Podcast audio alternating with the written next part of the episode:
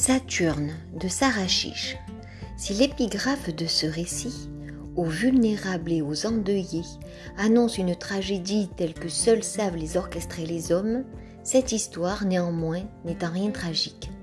La lecture de Saturne vous dévoilera comment les pertes essuyées par tout être humain peuvent devenir le levain d'une vie émerveillée. La narratrice revisite, à la faveur d'une descente aux enfers dans la dépression, l'histoire familiale de son père décédé d'une leucémie alors qu'elle n'était encore qu'une enfant. L'histoire use du poinçon aiguisé à l'eau des cataclysmes déclenchés par les ambitions humaines pour sculpter le destin des individus. Celui de la famille des médecins dans laquelle naît la narratrice répond à ce schéma, et pour cette raison, la légende de cette dynastie est un miroir tendu au lecteur.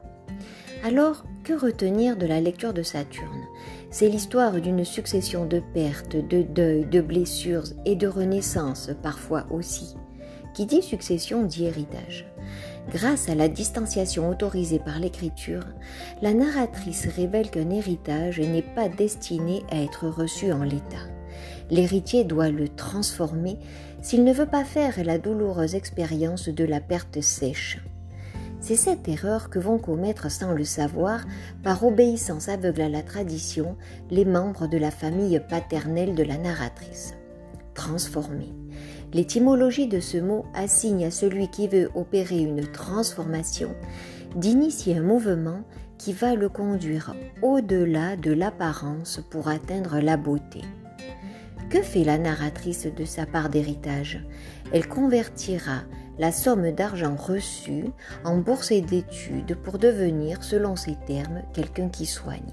Mais, me direz-vous, elle reprend le flambeau familial?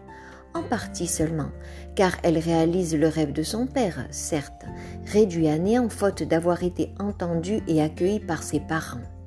Elle devient psychologue et psychanalyste.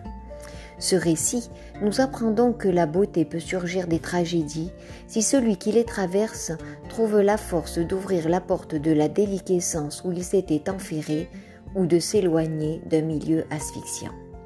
Saturne donne à voir ainsi le processus d'invention d'une vie, cette mélodie qu'il revient à chacun d'écrire à l'encre des événements qui font éruption dans ce chemin sinueux de l'existence, borné par la naissance et la mort. Mais où trouver la force d'avancer dans ce terrain miné par les disparitions, puisque vivre, c'est résister à la mort? En renouant avec ses sensations, ses sentiments. Écoutons Sarah Chiche. À la page 118, elle écrit On me disait que j'étais orpheline. On me disait qu'il me manquait quelque chose, mais je ne savais pas quoi. On sait ce que l'on a perdu quand on se souvient l'avoir connu. Ce sont donc les sens qui permettent les sensations et autorisent de fait le savoir. D'ailleurs, tel est le sens du verbe sapere en latin, sentir par le sens du goût, avoir du jugement, comprendre, savoir, l'auteur rappelle la nécessité de faire effort pour se souvenir. À la page 174, l'attention du lecteur est ainsi interpellée par la phrase suivante. On prétend que c'est en revivant par le souvenir toute la complexité de nos liens avec la personne disparue que l'on peut supporter de la perdre, accepter de s'en détacher et un jour retrouver le goût de vivre la joie d'aimer. C'est exact la plupart du temps. Mais les êtres ne sont pas égaux devant la faculté de la mémoire. Celle-ci se veut singulière, tantôt labile, tantôt docile. Qu'est-ce qui fait la différence? Les affects qui lui sont associés. Les affects, c'est tout ce qui nous touche, en bien ou en mal. Preuve en est. La narratrice et sa mère ont fait un usage différencié de la faculté de la mémoire pour tisser le lien avec les disparus, partie intégrante du corps des vivants. Si la narratrice écrit Incapable d'oublier, j'ai dû tout pardonner. Sa mère Ève déplore, elle, l'œuvre du temps. Elle dit On voudrait pouvoir garder les mots, mais même ça, on finit par l'oublier. J'ai oublié les mots, mais je me souviens de la sensation. Que raconte Saturne? C'est d'abord la fin d'une époque. Le récit s'ouvre sur les prémices de la fin de l'Algérie française. Un petit retour en arrière, 1950. Le grand-père de la narratrice, Joseph, est à la tête d'une clinique prospère. Il s'est uni à une riche héritière, Louise.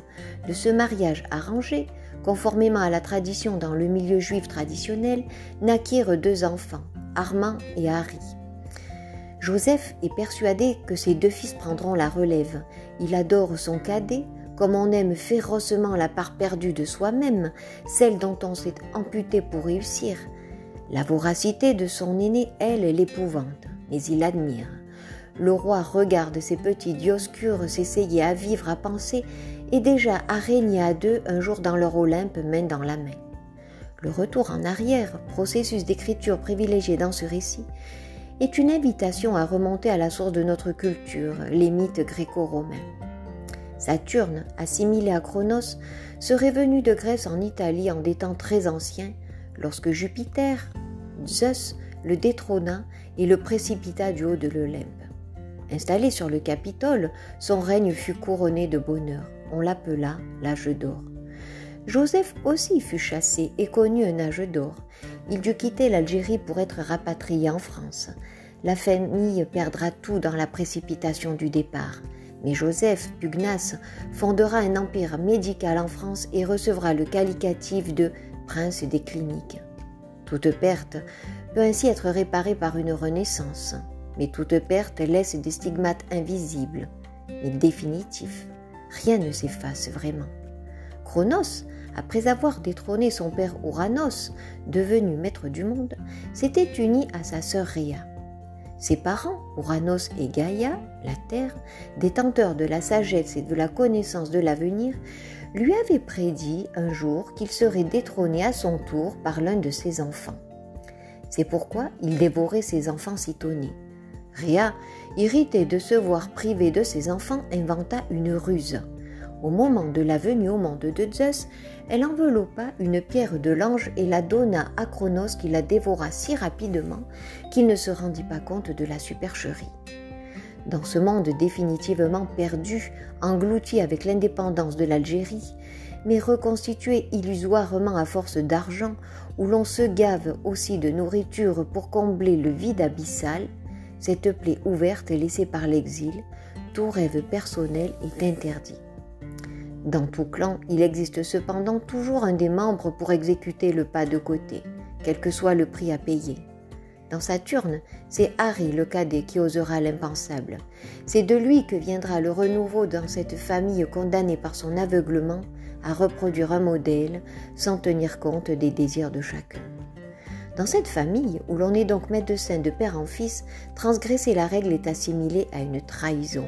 Transgresser, Étymologiquement, c'est le fait d'aller au-delà de la limite prescrite par la loi. Et pourtant, grandir revient à remettre en question la loi imposée par les parents. Écoutons le rêve de la narratrice alors qu'elle était enfant. Je voulais grandir le plus vite possible, m'enfuir au plus loin, vivre un grand amour, écrire. Il vous appartiendra, lecteur, de découvrir les rêves qu'elle a réalisés. Ou pas. Mais il en est un dont elle a accouché, envers et contre tout écrire. Pourquoi le choix de l'écriture? De Saturne, on dit que c'est la planète de l'automne et de la mélancolie. Mais Saturne, c'est peut-être aussi l'autre nom du lieu de l'écriture. Voilà ce qu'écrit la narratrice. Alors que permet l'écriture? Dans l'écriture, tout est possible. Aucun rêve n'est réfréné. L'écriture vient combler, remplir les manques affectifs mieux que la nourriture ou l'argent. L'écriture, enfin, permet de se réapproprier le monde dont on se laisse déposséder quand il nous est livré clé en main par les paroles des autres. Où on vous dit, on m'a raconté, il faut, on doit. La narratrice a fait le choix d'assumer sa parole et ainsi de vivre en paix avec ses morts, de ne plus être la proie de la culpabilité et de la honte, entrave à son bonheur. Parce que, quand elle écrit, nous apprend-elle, elle peut tout à la fois perdre son père, attendre comme autrefois qu'il revienne, et enfin le rejoindre. Avec l'écriture, la perte est surmontée, la consolation inutile, et l'on vit dans la joie enfin retrouvée.